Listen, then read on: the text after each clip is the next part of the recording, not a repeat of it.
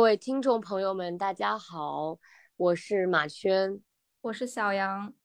今天我们这一期录的主题是久违了的周末游民，我们将各自说一下我们在周末做的事情、去的地方，跟大家一起分享。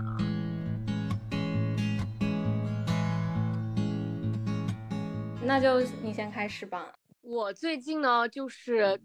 因为我在就是我在的这个地方，它是属于我之前也在播客里提到过，就是比较偏远的地方，不是属于城市中心嘛。所以，我如果是那种短期的假期，就五六天、四五天这种，我就会去周边的一些，嗯，小镇啊，然后郊区啊玩。印象深刻的最近两次的出游呢，一次是去我们附近的一个跟我们这边其实很像的一个小镇。然后那个小镇呢，就是没有什么人，也没有什么游客。然后你在小红书上也搜不到什么那种，就是旅游攻略。因为我感觉现在大家其实都挺习惯性的，就是去一个地方，然后在小红书上做做攻略嘛。但那个地方就是它不属于任何的旅游旅游的这样这样的一个。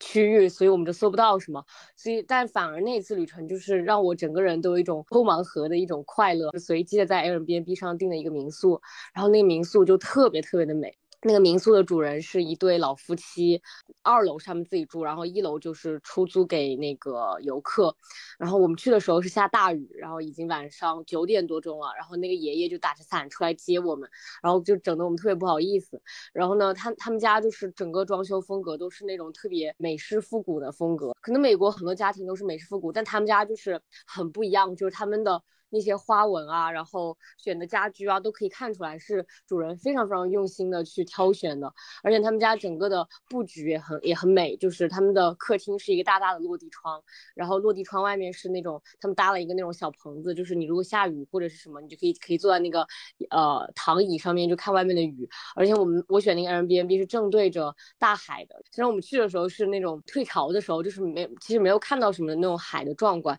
但是我觉得如果它是涨潮的时候，肯定特别。特别美，然后它门口就是一片大草坪，大草坪过去就是海，特别美，而且住的也很舒服。虽然是民宿，但是他们就是呃毛巾啊，然后浴室啊，就是厨房啊，都准备的也非常妥当。就是，然后你跟他说什么，他就马上匆匆就下楼，然后来帮你弄。反正就是我住宿特别特别好的一次体验，而且是那种完全没有做攻略，就是盲定的那种，我觉得还蛮有意思的。而且我们当时去了大概两三天吧，吃的吃的餐厅什么的也是，就是走在镇上，然后直接进一家餐厅吃，非常非常好吃。它应该是。意大利菜还是什么菜？就是你整个也看不懂菜单，你知道吧？然后那个餐厅也没有网，你也不能用什么有道翻译去翻译它的菜单。但是就是你就盲点，但是就是各种的这种抽盲盒，但是都很，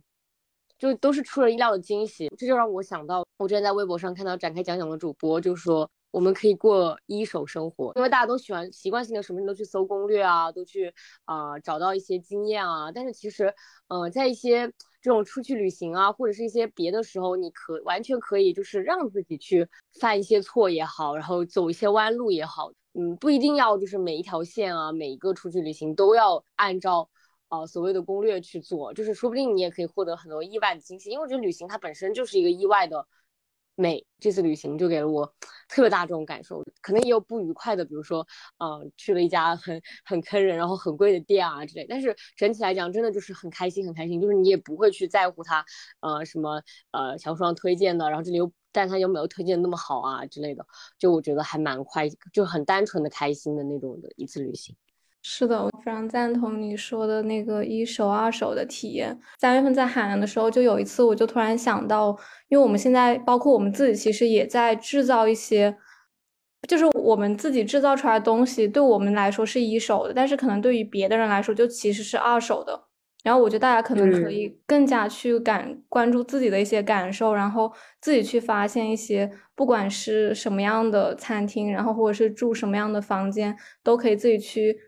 嗯，像你说的那种开盲盒，但是我觉得现在我们大家都太习惯 就是找攻略了，而且因为找攻略实在是太方便了，你随便上网上一搜，就除非是可能就在中国很多很多城市，这攻略都是很好搜的嘛。其实你搜很多很多，然后还有很多照片啊、文字啊。我当然觉得某一部分的攻略是需要的，因为当你去一个陌生的地方，然后你要。搜集一些信息，然后也是对自己安全的一个提前的准备保障嘛。但是我觉得，当你到达那个地点的时候，就可以让自己去更加自在，然后更加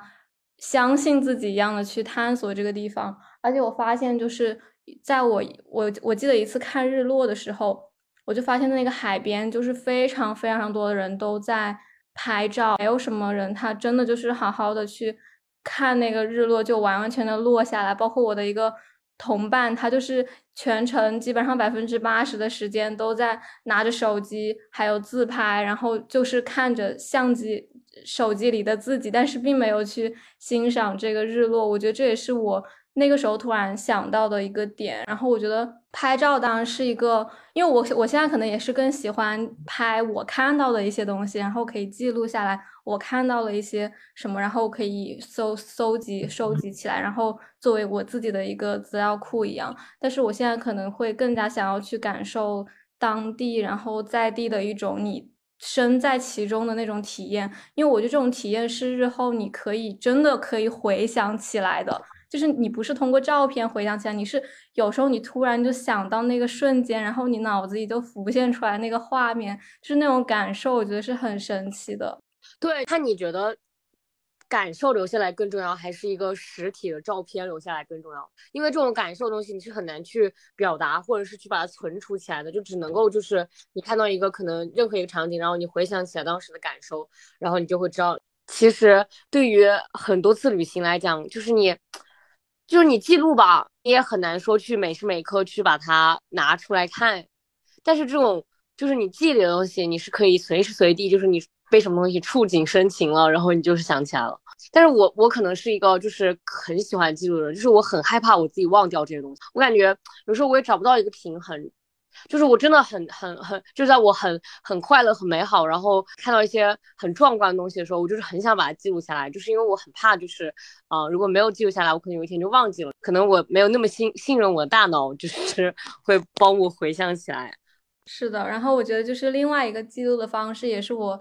最近尝试过的一个方式，就是我随身带了一个本子，就会时不时的，就是写一个时间点，然后写这个时候我在。干什么？然后其实这个灵感是来源于一个就是时间管理类的方法，但是我发现我把它用到这种就是你在外面的时候，你随时随地记下来你在哪个地点，然后你干了些什么，你可能记下来那些细节是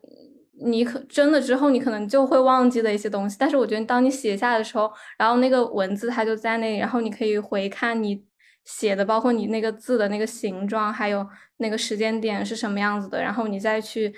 就可以作为一个线索，然后作为一个触发的点去启动您大脑里和这一这个场景有关的一些回忆什么的。嗯，对。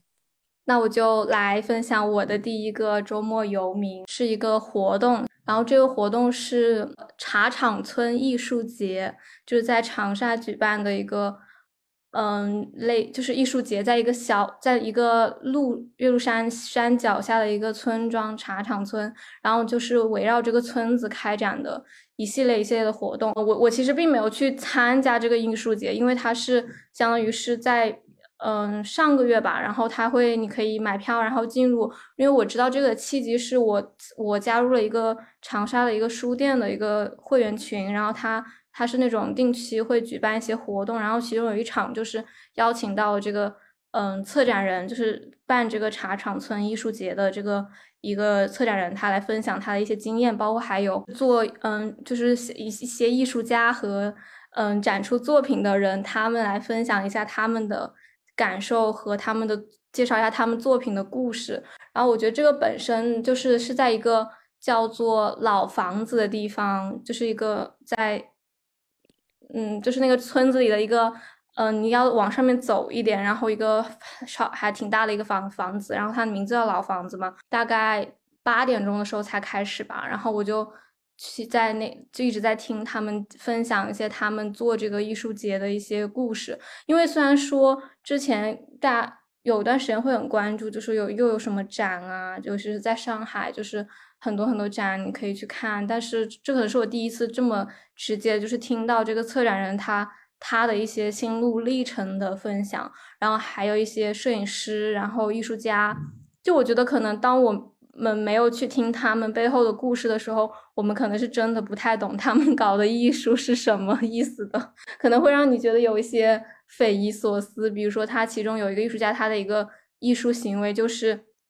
赶一个猪，在一个特特特定的空间里面，在那里赶猪，然后 让大家来看。就是如果你把这个你把这个场景单独呈现给我，我真的就不知道它是有什么意义在这个里面。但是当他分享他背后的一些故事，包括他怎么想到这个主意的，然后他怎么去联系。嗯，养猪的那个老板去把猪借给他一天，然后他们又是怎么签下合同？然后他们是在哪里签下的合同？然后包括后面有人看他去赶猪，然后有人给他提建议，然后还有人给他送种子什么什么放到旁边种之类的，就是一系列的故事，你会觉得真的很精彩。然后这个故事就可以能够帮助你更好的理解一个人他做这个行为的一些嗯原因，你也可以去理解说他为什么想要做这件事情。包括还有一个很。还有一个很简单，我觉得是每个人都可以做的一个事情，就是他有一个摄影师，他分享了他这几年来在那个嗯茶厂村附近，包括还有那个应该就是湖南大学那个地方，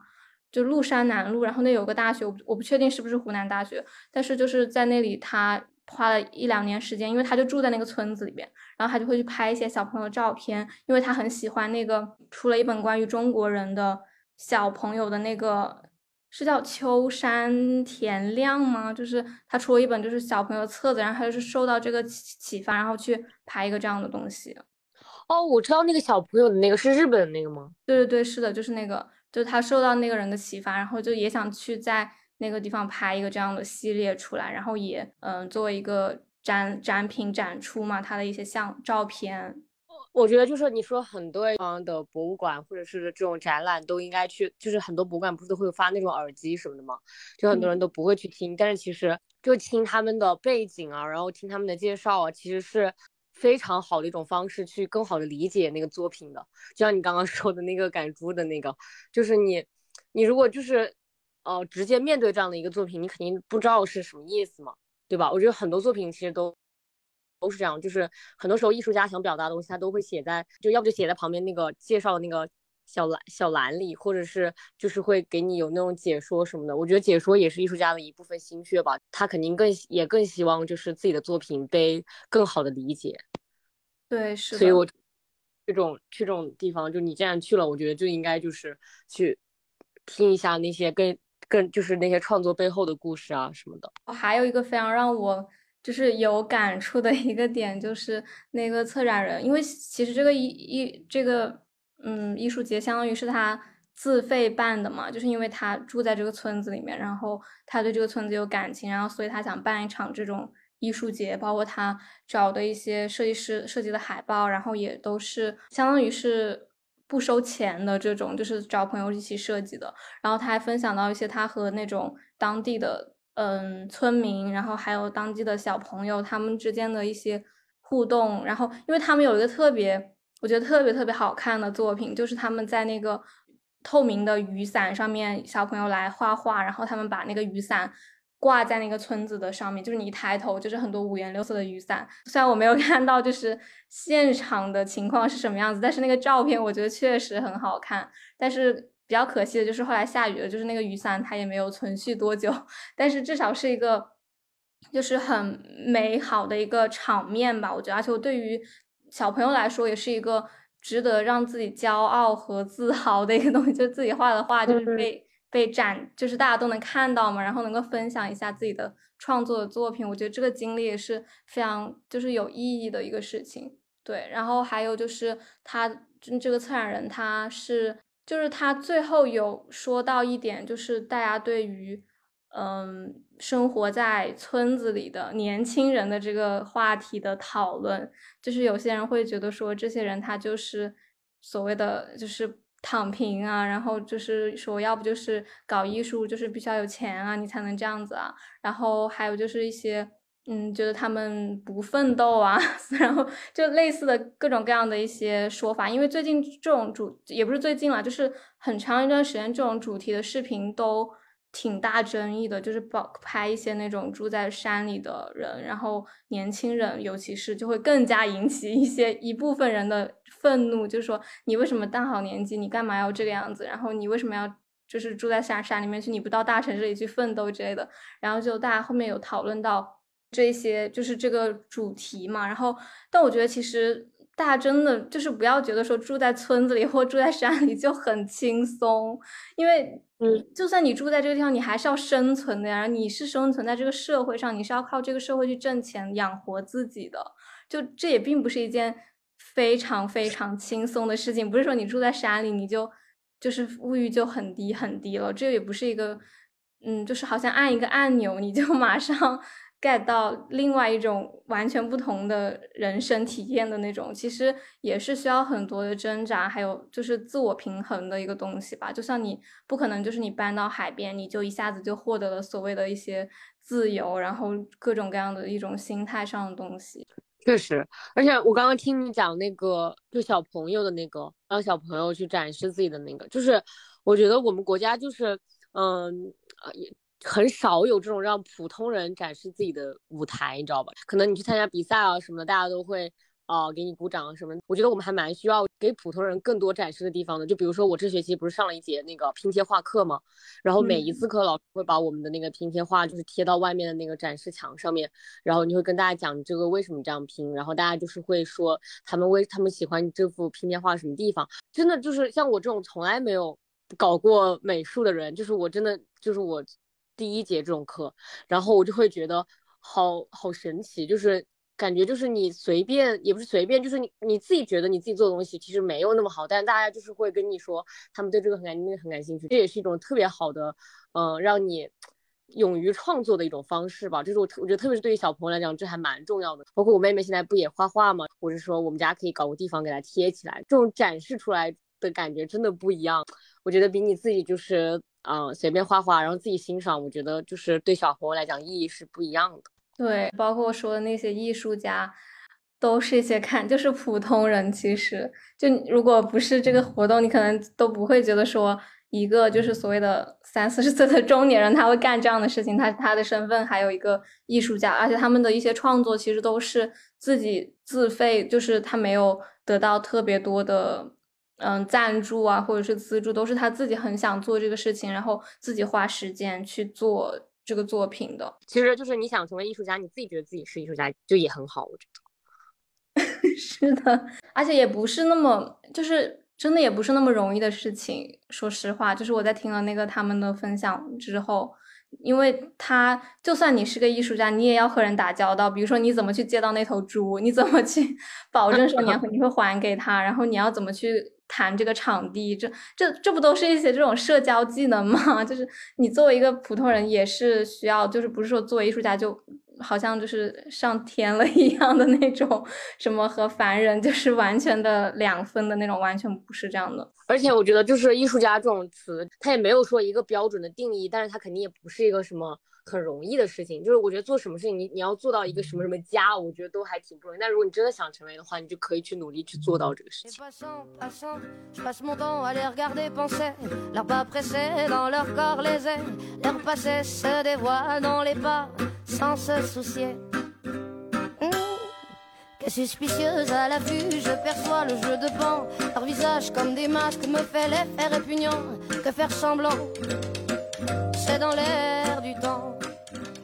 我下一个想分享的是我的一个活动，就是我在我们学校参加一个活动，它应该是一个东南亚的传统节日，但是因为他们说的是东南亚语，就是我不太知道，但它那个应该就是一个类似于 color colorful day 那种感觉的，就是大家都会把那个米，就是那种面粉，就是呃无害面粉，然后把它染色。染色了之后呢，就是会呃扔到大家脸上，就是彩色的面粉，然后再拿那种水枪，就是你可以你也可以拿水枪，就是滋大家，就是有点像那种彩色泼水节的那种感觉，然后大家会一起唱歌跳舞，就这是我们学校的东南亚的学生就是举办的一个这样的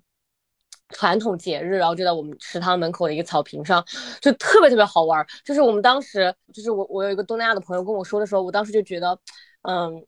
就听就他给我的介绍，就说你可以下来，然后我们大家一起玩面粉。就我当时就是我脑海里面想象的是那种，就是 他坐在一起像做陶瓷一样那种感觉，但没有想到这样的就真的很好玩，就是然后现场也会有很大声的音乐，就他们的传统音乐，然后你就没有每个人都狂跑，就是每个人就在那个操场上面狂跑，然后到处扔，就是我觉得这种人在这种特别好玩，然后特别嗯。吵的环境下，你真的就是会什么烦恼都没有哎，就是你就只是会想要丢别人面粉，然后被别人用水枪滋滋滋，就真的特别特别解压。而且正好是在我们期末考试那段时间搞的这样的活动，就特别特别解压，然后特别特别有意思。就是所有人在草坪上一起唱歌跳舞，真的就是也没有人在乎你唱的好不好，跳的好不好。然后中间还有什么斗舞环节，然后大家每个都上去冲上去，就是随便扭扭，然后大家就是会特别大声的鼓掌，让我就是印象非常深刻的这个活动吧。而且我觉得，呃，这个活动很好的一点就是你。我刚刚不是有那个斗舞环节吗？美国人就很喜欢捧场啊，你干嘛他们都会哇这样鼓掌，然后你就是，这人一旦受到鼓励，你就会啥事儿都想干，就是你就就是你也不会不会害怕，然后也不会嗯觉得怯场啊什么的，你就是每个人都会上去，就是我觉得还特别特别有意思，就是这真的很很会调动气氛，就大家都很开心的时候，你就是也会不自觉融入到那种气氛当中，我觉得很爽，非常的释放压力。特别是在期末有这样的活动，是的，而且而且我不知道这种活动应该也会就是让同学之间更加的亲近，就是你共享那个空间嘛，然后一起玩就会促进你们之间的感情 之类的。对，就是而且我们不是人不是特别多嘛，所以你基本上都是一些熟面孔哦，就是我觉得还蛮有意思的。不错。那我来分享我的第二个周末游民的活动，因为其实我们最开始想这个主题就是周末游民，是想分享一些我们参加过的好玩的、有趣的活动。但是就这次我想到，其实我们也可以分享一些周末在家做的一些事情，因为我觉得大家不可能就周末其实也是一个放松、充电的一个时间段。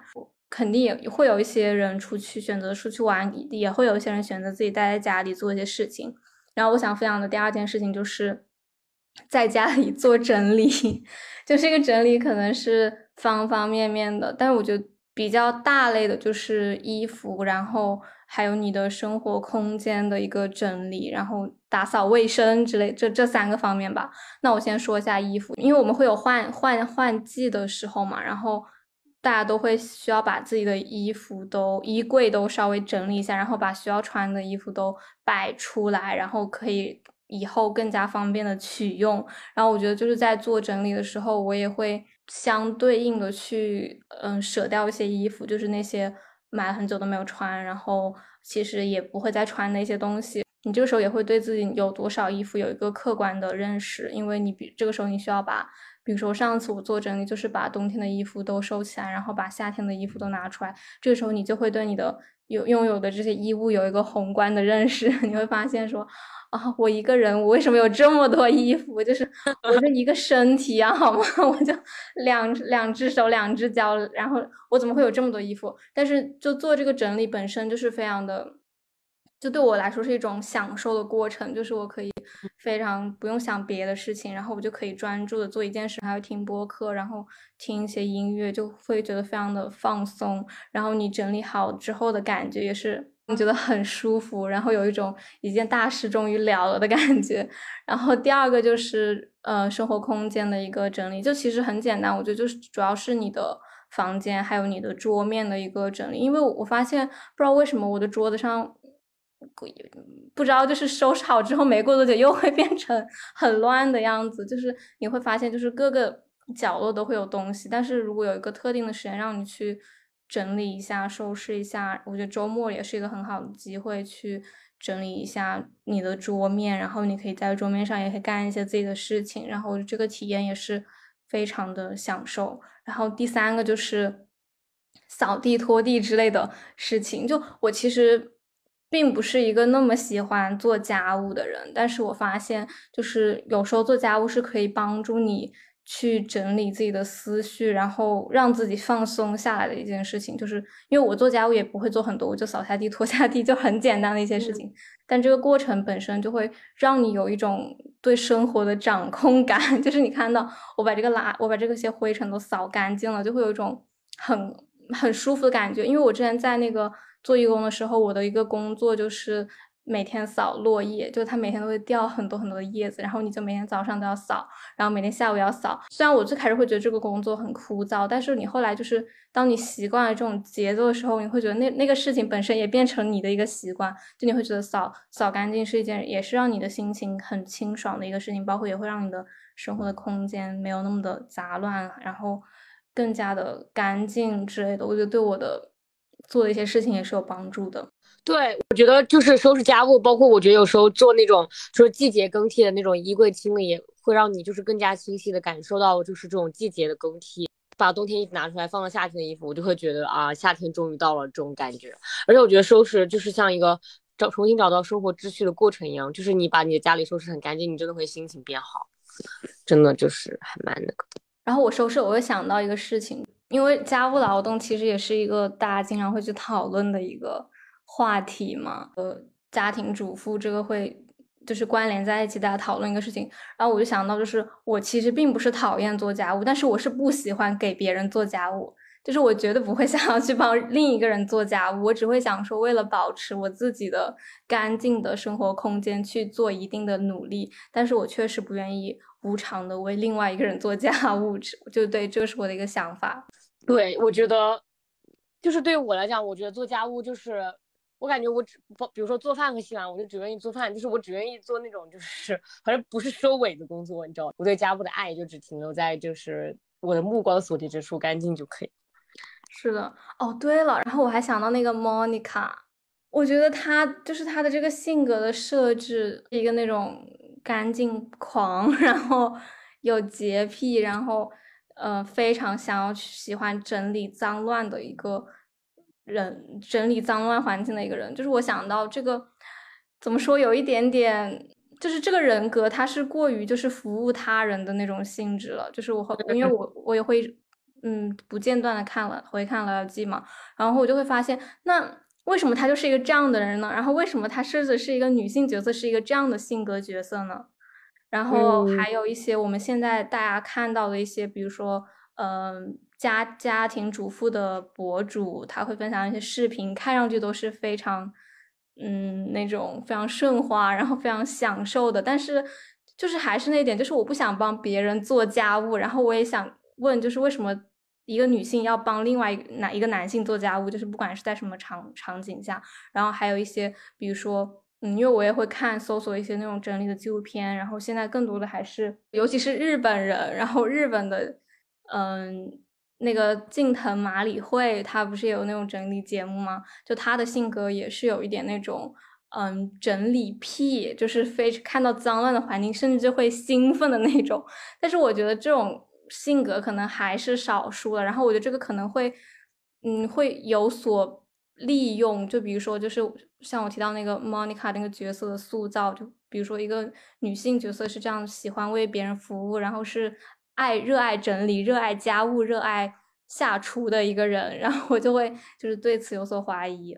就是我没有看过《老友记》，但是我看过别的情景喜剧。就是我觉得很多很多情景喜剧都就是有很多这种刻板印象，就是我觉得还蛮严重的那种。是的，像那个什么 Chandler，他就 Monica 老公老公嘛，他就是那种什么都不干，然后就在沙发上。就其实还是那那一套嘛，就但是可能换了一个换，就是有种换汤不换药的感觉，我还是会觉得非常的有毒。其实，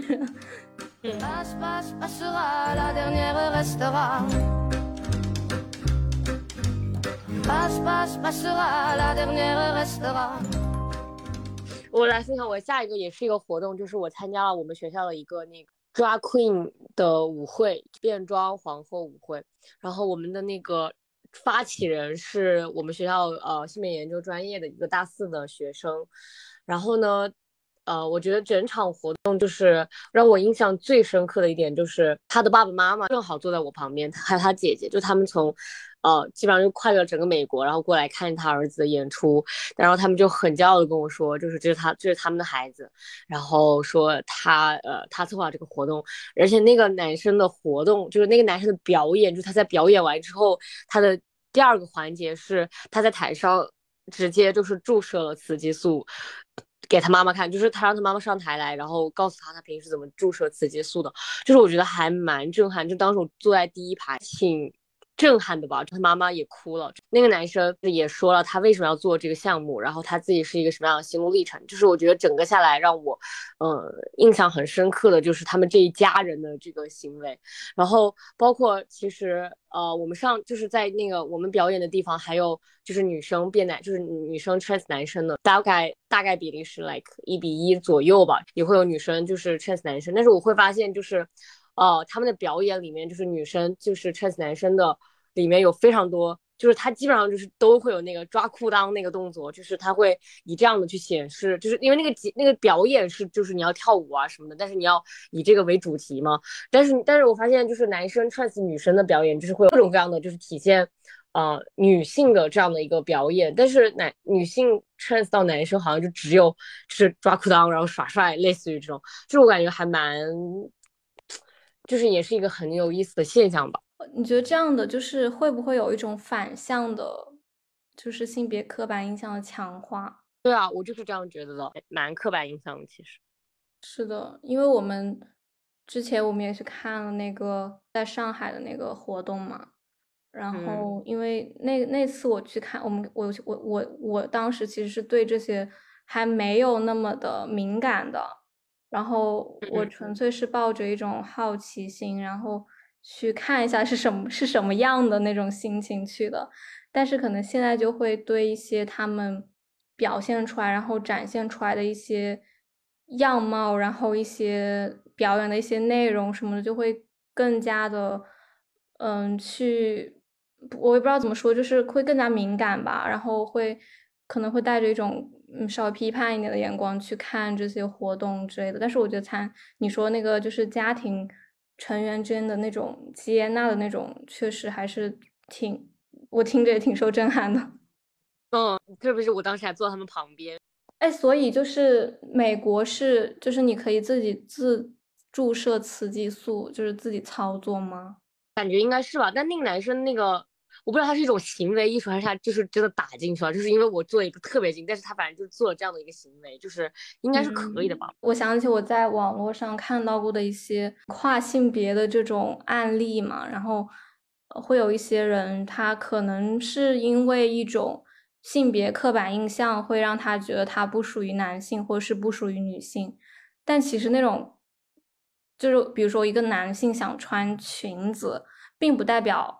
她就是想成为一个女性，就是还有很多很多这样的一些例子，比如说一个呃，你你觉得你你你想要更加的勇猛，就并不代表你是，如果你是个女生，你生理性别是个女生，然后你想要自己很勇猛，然后很那个，也并不代表就是你要成为一个男性，就是这种我不知道，就是其实会有一些这样的那种很微妙的这种界限在这个里面，然后有一些人可能就是真的因为。无法去识别，无法去判断，然后就非常快速的去做这种性别的转变，然后包括之前还有一些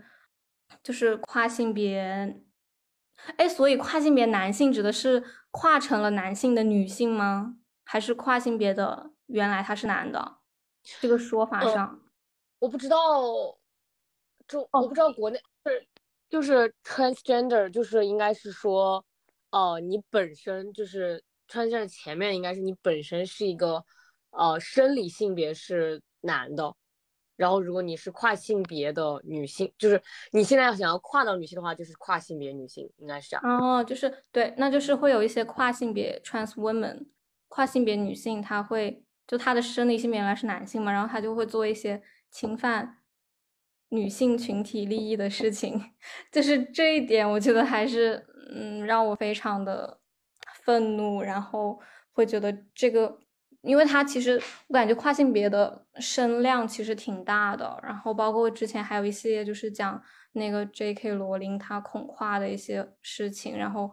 嗯，就会有我感觉是会其实是有对女性的权益有有一定的侵蚀的，嗯，但是我也并不是想要说否定，哎，我也不知道怎么讲，就是我我会觉得说，就是我个人对于跨性别这个事情，就是我会觉得，如果你已经做了这个手术。然后你已经就是做了手术，你已经把自己归类就是归类为女性这一个类型了。那我觉得，那你就应该去为女性的权益而努力。就是你，因为你自己本身就是一个女性，但是如果说就是你又想做男的，然后你又想就是你又想是以就是以男性占了男的的好处，对，然后又来占，然后又来剥削女的好处，那我觉得这种人就确实值得批判。但是如果你确实就是很痛苦，就是。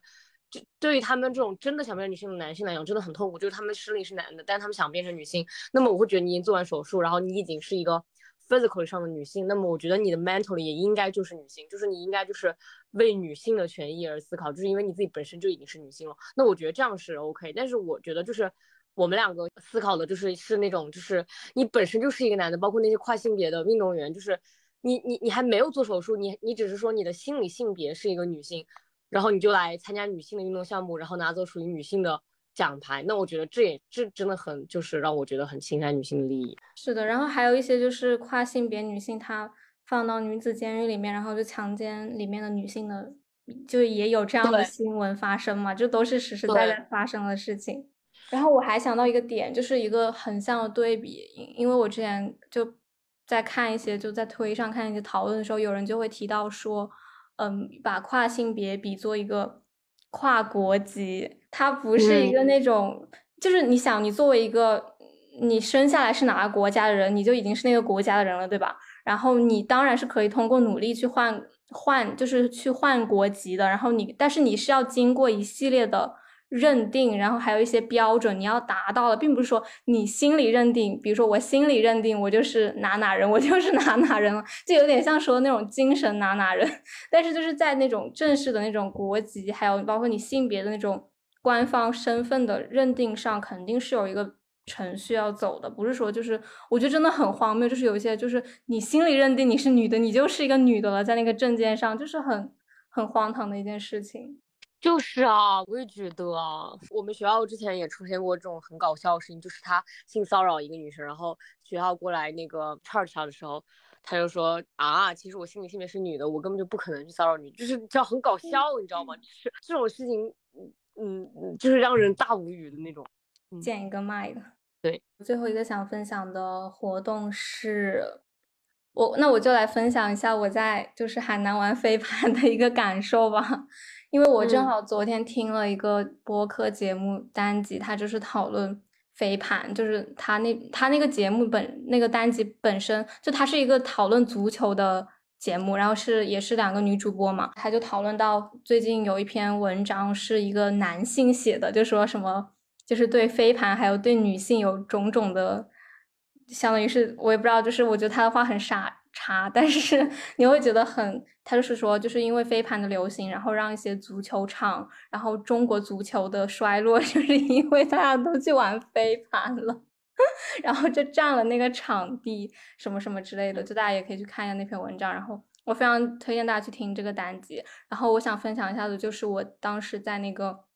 海边，就是玩飞盘，就是参加了的一两次活动吧。就其实我本身我对于这个活动倒没有特别的。大的一个热情，我只是觉得我碰上了，那我就去玩一玩，并且我玩的确实还是挺开心的。但是后来，因为我也是，